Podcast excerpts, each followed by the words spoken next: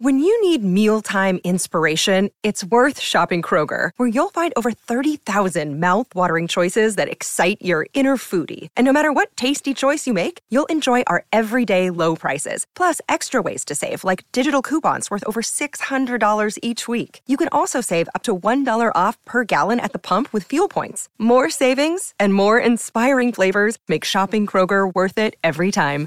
Kroger, fresh for everyone. Fuel restrictions apply.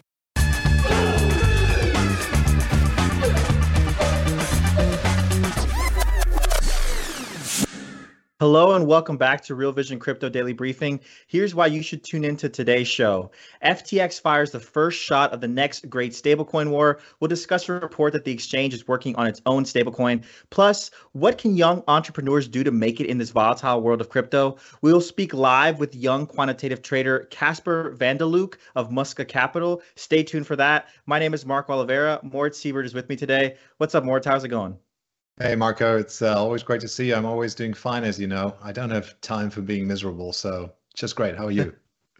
I'm doing great. I'm doing great. Uh, before we get started into the stories, I have to say that all of us here at Real Vision know that things are tough out there. So, to stay true to our mission to help investors, we have just reduced the price of a subscription to Real Vision Essential to $99 a year. And a subscription to the Plus tier is just $400 a year until the end of October. There's also a juicy, juicy discount on our Pro Crypto tier. Scan the QR code at the bottom or head over to realvision.com forward slash crash pricing to learn more.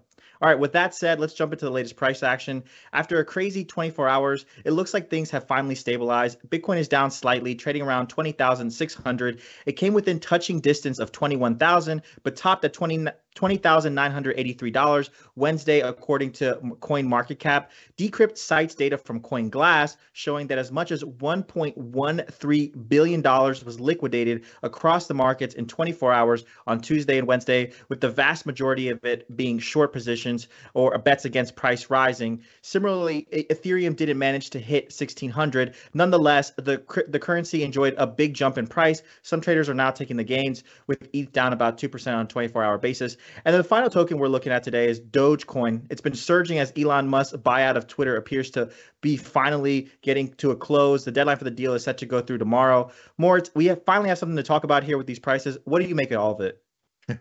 Can't comment on Dogecoin. I've I've never been along that asset, so it's it's just uh, amazing to watch. But hey, I'm I'm actually happy to see some movement finally going back to the crypto markets. Let's see if that you know if there's going to be some follow through on that breakout because honestly, since the June lows, let's see if they were the lows, but you know, it's the most recent low. Um, essentially, Bitcoin has been range bound. It's like you know in a four or five thousand yeah. dollar range, and it's been like watching paint dry. Really, nothing has happened with that asset, which used to be one of the most volatile assets in the world. You know, implied vols were 100, then they're down 80. It's realizing 25, which is less than the S&P 500. So it's kind of like completely upside down nothing has been moving in crypto. So it's it's good to see some action coming back. It helps us as a business on the exponential H side. Um, hopefully, it's you know releasing to the top side. That's all I can say. Kind of happy to see some volatility coming back. Yeah, definitely. Well, hopefully it sticks. Uh, you know, as as it goes, because I mean, we've seen Bitcoin kind of do this kind of thing before, and then obviously other cryptos follow Bitcoin. So, you know, maybe we'll be heading back down, but yeah. I guess only time will tell. Sorry, sorry to interrupt. And uh, you know, the, the other thing on the on, on the liquidations, you mentioned that ahead of the show. I found that interesting. I just spoke to to volatility traders saying that, oh yeah, there were liquidations in Delta space, but it hasn't even, you know, it has nothing. It, it, it didn't. It wasn't enough to really change vol surfaces. So vol has kind of like stayed where it was. and It's kind of like the term structure is massively flat still. So it didn't. It didn't kind of like follow through there. But I was surprised to see these liquidations, like the magnitude of the liquidations happening because you know usually people are levered long and you know they yeah. get liquidated on a on, on a move lower but here it's a move higher and they got liquidated out of short positions so i was just surprised to see that there was that much short delta sitting in the markets and derivatives um, but you know you, you never stop learning i guess in that space yeah, a few of it. Uh, we were talking, I think, off camera too about FTX and how a lot of that was on uh, FTX's exchanges. I think it was 600 million. We reported yesterday. The number is higher, mm. And you were saying that a lot of retail traders trade on FTX, which and they're usually the ones that are long. So it's kind of interesting sure. uh, to see that happen as well.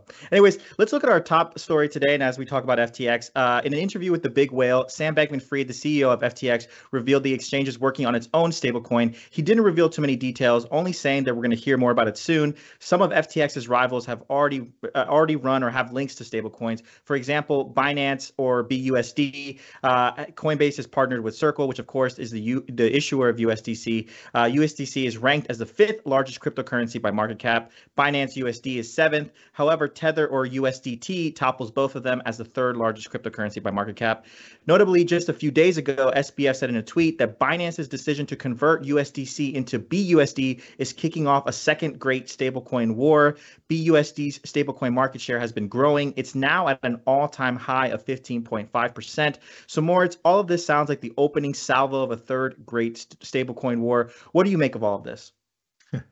I'm not sure if war is the right word. Honestly, Marco, I don't need. I mean, how many stable coins, how many USD stable coins does the world need? You know, two, maybe three, maybe five, ten. I'm not so sure about that. I mean, why? I mean, there's one US dollar. I'd love it for other stablecoin currencies to come into existence. Like, you know, for instance, the euro still doesn't have a major stablecoin. There is no major stablecoin for the Swiss franc. There's no major stablecoin for the Japanese yen. There's no major stablecoin for the Aussie dollar, right? The euro is the second largest currency in the world. I think it needs to have a stablecoin. Um, I, you know, completely understand that people right now, like stablecoin companies or people, you know, companies, businesses that want to set up a stablecoin, that's a great business idea given the current interest rate environment, especially in Europe, where the earliest like you know MiCA regulation framework that comes up essentially prevents the payment of interest. So it, it's kind of like interesting. You, you you have a positive interest rate environment all of a sudden, and you know you can actually make a good business out of this. But back to your point, um, I don't really understand why they're launching the stablecoin. I'm sure there's a business reason behind that. As a user of stablecoins, what do you care about? You want the coin to be stable. That's it, right? You want it to do what it says on the tin which means it needs to be backed, fully backed uh, by the underlying asset to which it's supposed to be linked. Um, and that's it. And if you have one or two of those, maybe two, three, depending on like maybe one is paying a better interest than the other, okay, fine. But five to 10, I don't see that happening. Yeah, absolutely. And maybe on that point of, you know, having a few of them, I mean, maybe that's a point of competition where some stable coins, depending on what they're being backed by, they can market themselves as like, hey, I'm I'm I'm more backed by this type of uh, uh, we're more backed by cash, we're more backed by backed by debt securities or in this. So it might be interesting to see that point of competition. Another point I think that we were speaking off camera before we joined was you know it's the dollar is the is the, the reason that we see so many of them kind of pegged to the dollar is because the world is still really functioning on dollars and as time progresses I, I think you were mentioning that you think uh, that we'll have some more introductions of of euro based stablecoins or Swiss franc or other ones uh, as time time goes yeah, on. Yeah, I, I so. think so. I think regulators will essentially, you know, force it to come into existence. I mean, it all started in dollars. Uh, the dollar is the biggest currency in the world. When crypto started, you know, things firstly it got priced in dollars. I mean, so kind of like it, it has like uh, it has a you know a, an advantage there. It was, just first first mover advantage. Everybody needs to follow, but I guess over time, um, you know, for instance, in, in, in Europe, there will be regulation that will or might force an on-ramp and off-ramp to happen in euro and you know then it needs to be tied to euro stable coin and who knows how that is going to play out but i guess if you wanted to make a bet at some point we will have a big euro stable coin um, yeah. that is something i'd like to bet on question is who will be the issuer of that or who will be running that stable coin that is still up for uh, up for grabs to be quite honest a good question indeed. Well, thanks for that, Moritz. It's going to be interesting to hear Casper's thoughts on this later. Uh, another story we're looking at today one of the world's largest Bitcoin mining companies says it's running out of cash. Core Scientific says it won't make its November and December payments, warning that it may seek bankruptcy protection if the company's financial situation does not improve soon. They blame a prolonged fall in the price of Bitcoin, a rise in electricity costs, increased competition, and litigation with bankrupt crypto lenders, uh, Celsius Network, among other things. According to a filing with the U.S. Securities and Exchange Commission, Core Scientific held 24 bitcoins and approximately 26.6 million dollars in cash as of Thursday. And to put that into perspective, it was only September that they had a thousand bitcoins and about 29.5 million dollars in ca- cash. So quite a difference there, especially in the bitcoins. Uh, Core Scientific went public in January. The stock opened today down some 70%. Sounds like a, another victim of a brutal crypto winter, huh, Moritz? What do you make of this? Yeah, quite a drop. Uh, more than more than Facebook or Meta, as it's now known, which I think is down 30% as well. Uh, but that's a different story. Look, I, I don't know the details and the specifics um, behind their demise or you know the, the issues that they have. Um, what I can tell you is I'm in contact with some other very large miners, um, not daily, but you know a couple of couple of times a year, um, and they tell me that even though the price of Bitcoin has dropped, they are running their business just fine um, and it's actually working well for them. So whether they have cheaper energy access or almost like zero cost energy access, uh, that I don't know. It might be cheaper than what you know Core had or has. Um, but maybe there have been other issues at, at, at, the level of the business of core where things have gone wrong. I mean, I, I, I don't know that, but yeah, sure, the price of Bitcoin's down. Uh, the price of electricity, depending on where you live in the world, is up, but it also depends on the sourcing, right? I mean, if if, if you run your mining business in like they do in Texas or in Iceland, and you have access to hydro and you have long-term contracts, or maybe even own the asset, the the, the power generation asset, um, you're you're doing just fine. Families have a lot going on. Let Olly help manage the mental load with new cognitive help supplements for everyone four and up, like delicious Olly Focus Pops or Olly Mellow Pops for kids. And for parents, try three new Brainy Chews to help you focus, chill out, or get energized. Find these cognitive health buddies for the whole fam at olly.com. That's O L L Y.com. These statements have not been evaluated by the Food and Drug Administration. This product is not intended to diagnose, treat, cure, or prevent any disease.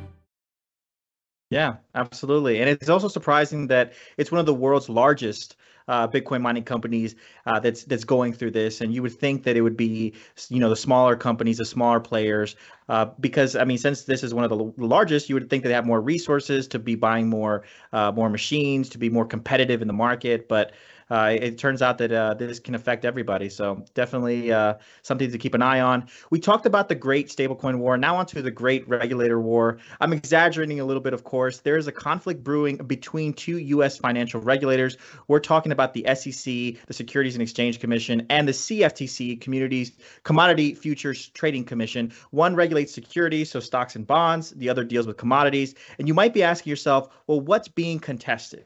And it's actually the nature of Ethereum. According to the block, the head of the CFTC, Chair Rostin Behnam, said he thinks Ether is a commodity. And he added that the head of the SEC, Chair Gary Gensler, quote, thinks otherwise, or at least hasn't certainly declared one way or the other. Behnam says it will be up to Congress to de- de- determine this. Coinbase CEO Brian Armstrong picked up on those comments. He tweeted, quote, how does this serve America's interests? Lack of regulatory clarity is harming American investors and driving the industry offshore. So more clearly there's still a lot of debate over Ethereum's legal status. And this is also a risk, you know, if it's driving the industry offshore. What are your thoughts there? Well, first off, bang on to Brian Armstrong and kudos to him. I completely agree with him. The lack of a the lack of clarity and the non-existence of a clear regulatory framework is a hindrance, right? Uh, that is not only true in the United States, that is true essentially all around the world. It's not only regulation, it's taxation, it's accounting.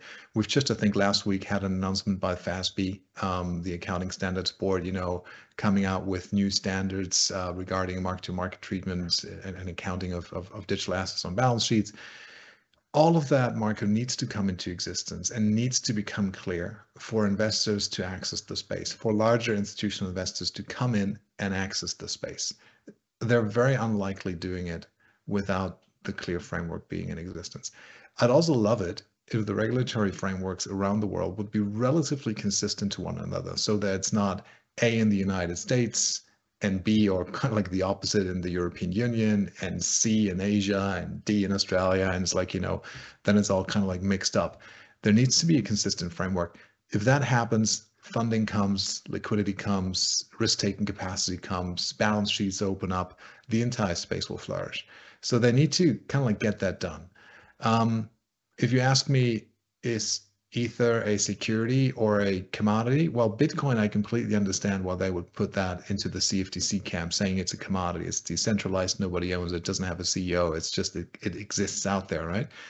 That is not really that true, in my personal opinion. But you know, I might be the uninitiated here for Ethereum. There is, you know, an Ethereum Foundation. There's clearly people developing code. There's like they're not really calling the shots, but it's definitely different than Bitcoin. Um, and, and, and even more so now that it has moved over to proof of stake. So if I had to make a guess, uh, I would say it's a security and it'll probably go to the SEC therefore. And most of the other tokens and coins that we have in our universe are securities too. So they will be living in Gary Gensler's backyard uh, going forward as well. And maybe Bitcoin is really the only one, or maybe maybe there are a few others like you know configured and structured in the way that Bitcoin is that will be sitting with the CFTC, but most of it will be with the SEC, I guess. I'm sure the the Bitcoin maxis are loving your comments right now. They're probably like, "Yes, Bitcoin is the only decentralized one." So uh, definitely uh, something to keep an eye on. Well, on to our final news story. Before we speak with Casper, uh, we have Asia's great crypto battle. Yesterday, we reported that Singapore proposed a string of new crypto restrictions, including tightening limits on retail trading. According to Bloomberg sources, another Asian city is making moves in the opposite direction. Hong Kong is planning to become a crypto hub, which will inc- involve legalizing retail trading of crypto a mandatory licensing program for crypto platforms is expected to come into force in March of next year. The bigger tokens will be allowed to list based on their market value, uh, liquidity, and membership of third party crypto indexes. Details of the plans are expected to be officially unveiled at a fintech conference on Monday. All of this is notable because so far Hong Kong has been relatively unfriendly to crypto, not to mention the fact that crypto has been banned, effectively banned in mainland mainland China. Uh, so that's that's where we're at for this story. With that said, for that's it for today's news. On to our main interview. Let's bring in our guest, Casper Van de Luc. I hope I'm saying that correctly. Casper, uh, he's the CEO and quantitative trader at Musca Capital. Casper, welcome to the show. Hi, thank you. Absolutely. Well, Moritz, uh, please, you know, feel free to hop in here and take the it, take it away with uh, with Casper. I'll be back with key takeaways shortly after. Thank you, Marco, and uh, welcome to the show, Casper. Uh, it'll be great chatting with you. Actually, you know, just on, on, on the Hong Kong thing that we've just heard, you know, Hong Kong at the very beginning, if I remember that correctly, really didn't care. Like, you know, Sam Bankman-Fried, I think if I'm not misinformed, used to live there. And then, you know, they became kind of like less friendly and anti-crypto and people moved to Singapore and now Singapore is becoming a little bit more restrictive and people moved to Dubai. And It's kind of like seems to be going in circles. Now Hong Kong is looking to make a comeback remains to be seen whether that is going to be um, actually being, you know, uh, uh, if people people take take the offer because China is in the background. Mainland China is banning, you know, mining. Um, who knows? We'll we'll, we'll see. But hey, uh, welcome to the show. Give us a little bit of an intro. What do you do? Uh, what did you, you know, how, how did you get into crypto? Just like a, a minute or two, um, briefly on on the background. Um, well, in short, uh, I'm Casper, I'm 22. I run a small quant shop in Luxembourg, uh, had offices in Brussels. Uh, we trade anything in crypto, doing both directional and delta neutral strategies. I got in crypto in 2016, so I was a Python freelancer at the time, and someone wanted to pay me in some Bitcoins. I said, that's fine. Received payment, but I couldn't do anything with it. Uh, then I discovered that there was an exchange called Poloniex where I could bet on other coins using Bitcoin. Uh, and that's basically my introduction to trading. Um, got a little bit of the you know the bug inside of me to to trade, and I've been doing that uh, you know as a hobby for two years. And then in 2018, I dropped out of high school to do it full time. Um, and then I you know four years later, I decided to start my own fund. Okay, so you were 16 when you started trading on Poloniex, uh, which means like you, you you've never really, I think, worked at a bank or or traded before. Kind of like you really you are crypto native. You started in the crypto business. Um, and would you consider yourself a quant? I mean, is, is that your like your your background? Are you a math guy or like you know how do you trade? Well, in the beginning, it was just more of a more gambling than anything else, um, but it quickly became order flow. Uh, but since I was a programmer at the time and I wanted to, you know, scale up my business and improve myself and do analytics behind, you know, my performance, I decided to, you know, start building tools for myself. uh, to help me, you know, create better entries, uh, find better opportunities, and later on that also became automated strategies, uh, where now, you know, it came to the point where 95% of all the actions that I take on exchanges is fully automated, while 5% is only, you know, with human interactions or manual work. Okay, and, and, and do you have a fund already in existence, or are you looking to launch, or you know, what, what do you do? Uh, no, I've, it's been uh, I've been busy setting it up, the the legal setup for over a year now uh, in Luxembourg, and it's now fully finished. We're now in uh, our last quarter of our offering period, and then we're launching the fund uh, in 2023, uh, the first of January. Okay, okay. How's how's the asset raising going? I mean, it's a difficult market environment by any stretch of the imagination, but uh, can you get it to a to a good launch? Uh, we can get it to a good launch. Uh, we already have hard committed over a million. We're trying to get that up to five million. Um, but yeah, raising is definitely more difficult now that we are in a bear market and people are very afraid to invest in crypto. Uh, people are way more skeptical, uh, both in the you know, in the crypto space, but also in the traditional space. I had, for example, a big VC in crypto that even went bust uh, and couldn't invest with us anymore, even though they uh, were soft committed. Right. So what you do right now is you're essentially trading your prop account uh, on on a couple of exchanges or venues, uh, maybe still Poloniex, but probably also you know others such as FTX or Binance. I'm not, not sure what you're doing or Deribit, mm-hmm. um, Coinbase, whatever. And so, I mean, tell us about your trading style. I mean, what are you looking for? What are the inefficiencies that you're targeting um, in, in, in general? Um, when it comes to inefficiencies, uh, the main strategy that we do is cross-funding arbitrage. So we look for uh, assets where you get uh, paid to long it on one exchange, but paid to short it on another.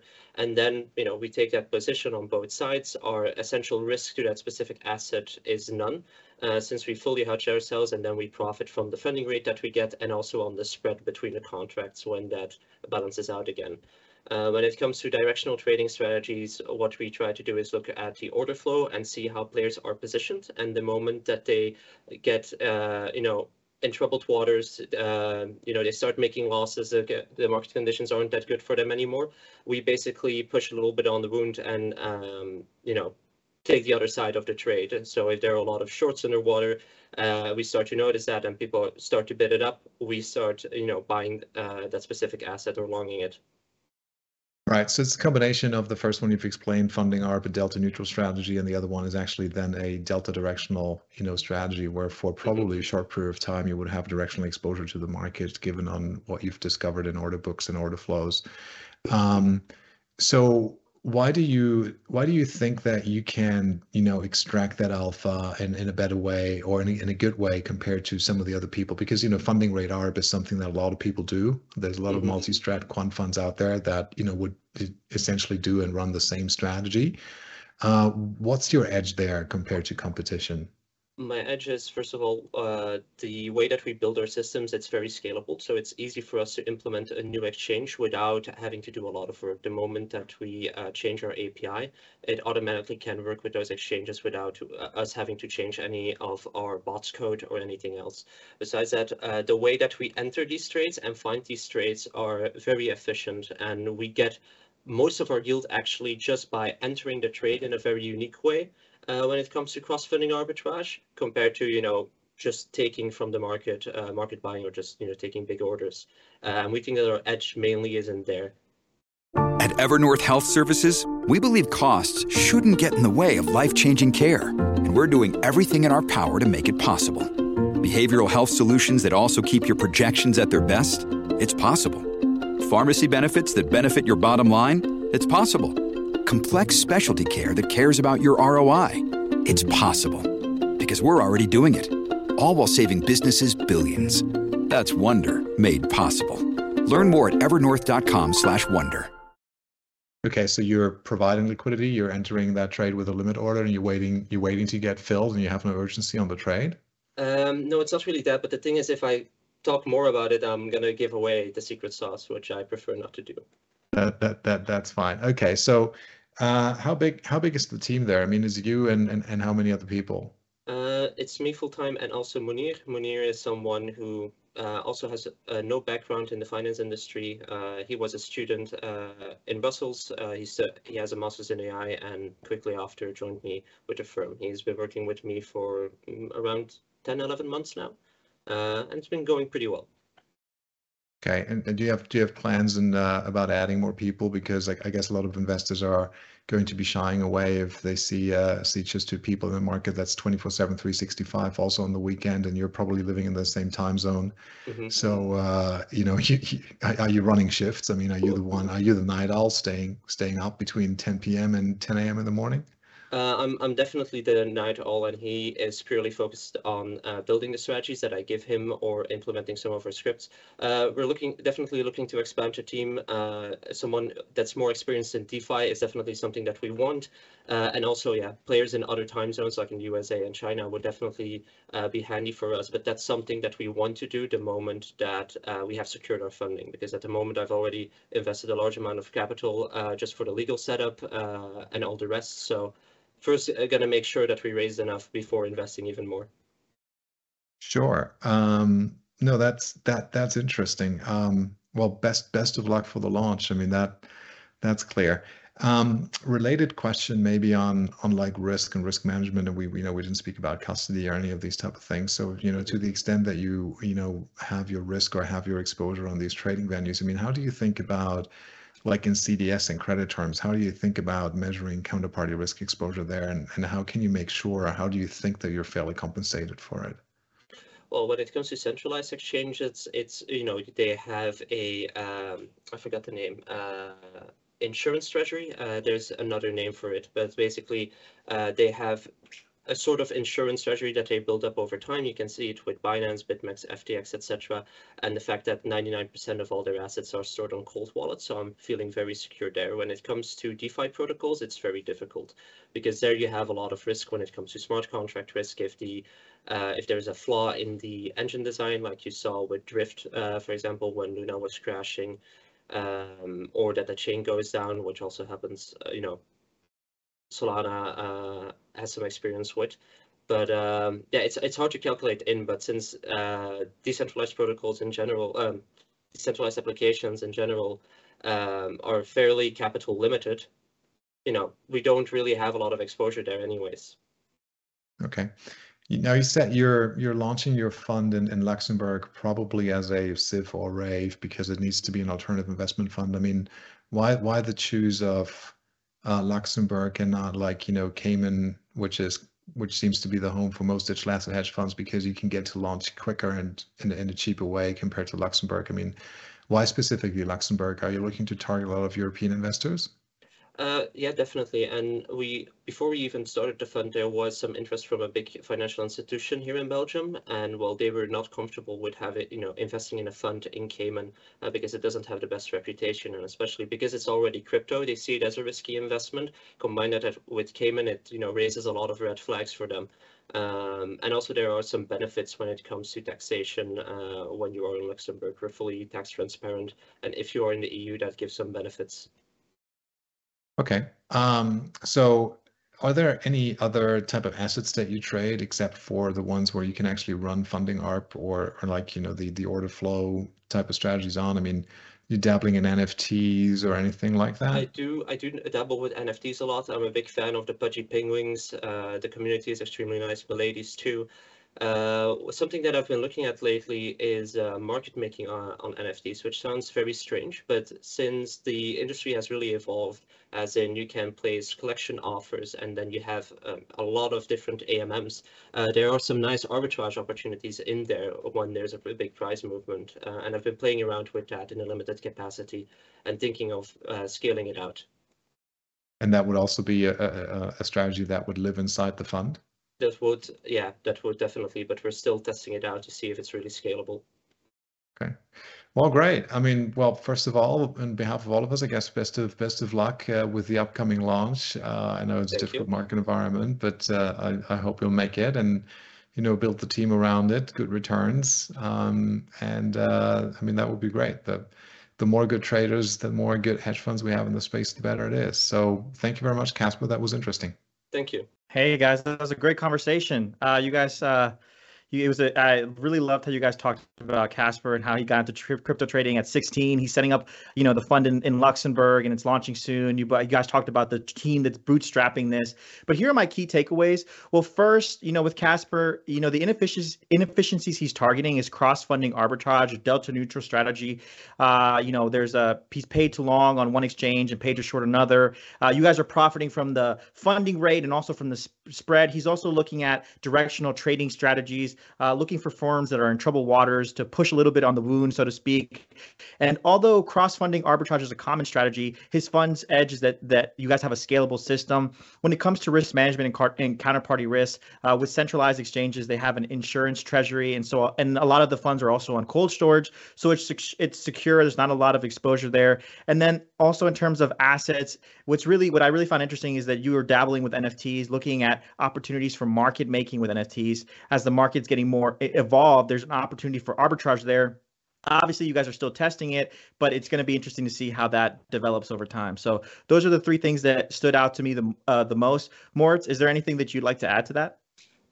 Uh, yeah, maybe just you know final thoughts on on these exchanges. I mean, I, I agree with Casper that you know in, in prior years we had a lot of attacks happening on centralized venues, right, where essentially you know a hot wallet got drained and you know coins and tokens were lost, and um, it's been a while since we've seen the last major attack there or the maybe it hasn't been reported maybe i've overlooked it but it you know it seems to me that most of the risk now lives in interoperability in defi and it's kind of like protocol mm-hmm. risk you know breaches and stuff where where stuff goes wrong um, but nevertheless i mean as you know with with exponential age we speak and, and i speak the team speaks to a lot of digital asset hedge funds there's now more than 2000 in the vision hill database you know that includes VC, but the, really the number of digital asset hedge funds has mushroomed in the last year. Um, and and so so Casper is looking to start a business around that. But the the space is becoming more professional. The space is becoming more competitive, and in a, in this new world where we now have positive interest rates and you can like get to like triple B investment grade US dollar credit pays you seven or eight percent, that's kind of like a hurdle that any type of crypto strategy that's alpha seeking, delta neutral, market neutral needs to, you know, come over.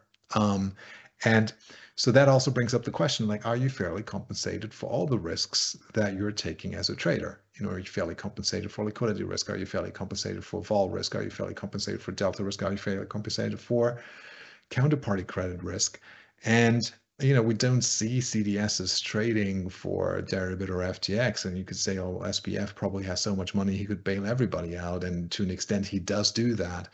Um, some exchanges such, such as Deribit, for instance, they have been attacked and they have bailed their people out, you know, through a token and these type of things. But that is all in the past. That doesn't mean that it's going to happen exactly in the same way in the future. And also, the probability of an exchange attack is clearly not zero it is a non-zero it, maybe it's a low probability event now but it's a not a non-zero probability event so from a professional trading perspective you kind of like have to build that framework and start thinking about okay where am i exposed to? Where are my assets? Who has control over them? How quickly can i get them back? And do i actually get fair compensation for the risk that i have either in transit or on deposit at custody wherever they're held? And what are they doing with it? Like you know that is clearly that is one of the questions which at exponential age we're you know asking our our traders or people that want money from us over and over and over again. And we clearly demand we don't demand perfect perfect answers but we want people to think about this right and, and be aware of it and, and not be nonchalant oh it doesn't matter not, nothing's going to happen that answer isn't good enough yeah, I totally understand. How about you, Casper? Any final thoughts? And also, you know, I'd, I'd like to ask you, like, what do you think about what's going on in the wider crypto market in general?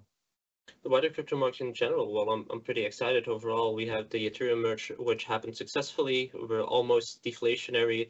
Uh, the volatility is picking back up again. Uh, liquidity is also improving overall on the markets. So I'm pretty excited for it. Uh, and we've been in a bear market, you know, going sideways for over half a year, in a bear market for over a year.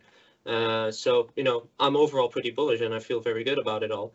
Um, now with regulation coming, uh, you know, it has some downsides. With some things I, I don't agree with, some things I do agree. But I'm just happy that there's now, you know, establishing a legal framework that we can actually use as professionals and build around instead of being in like a, a sort of gray area or feeling insecure about you know what's going to happen when the rules come.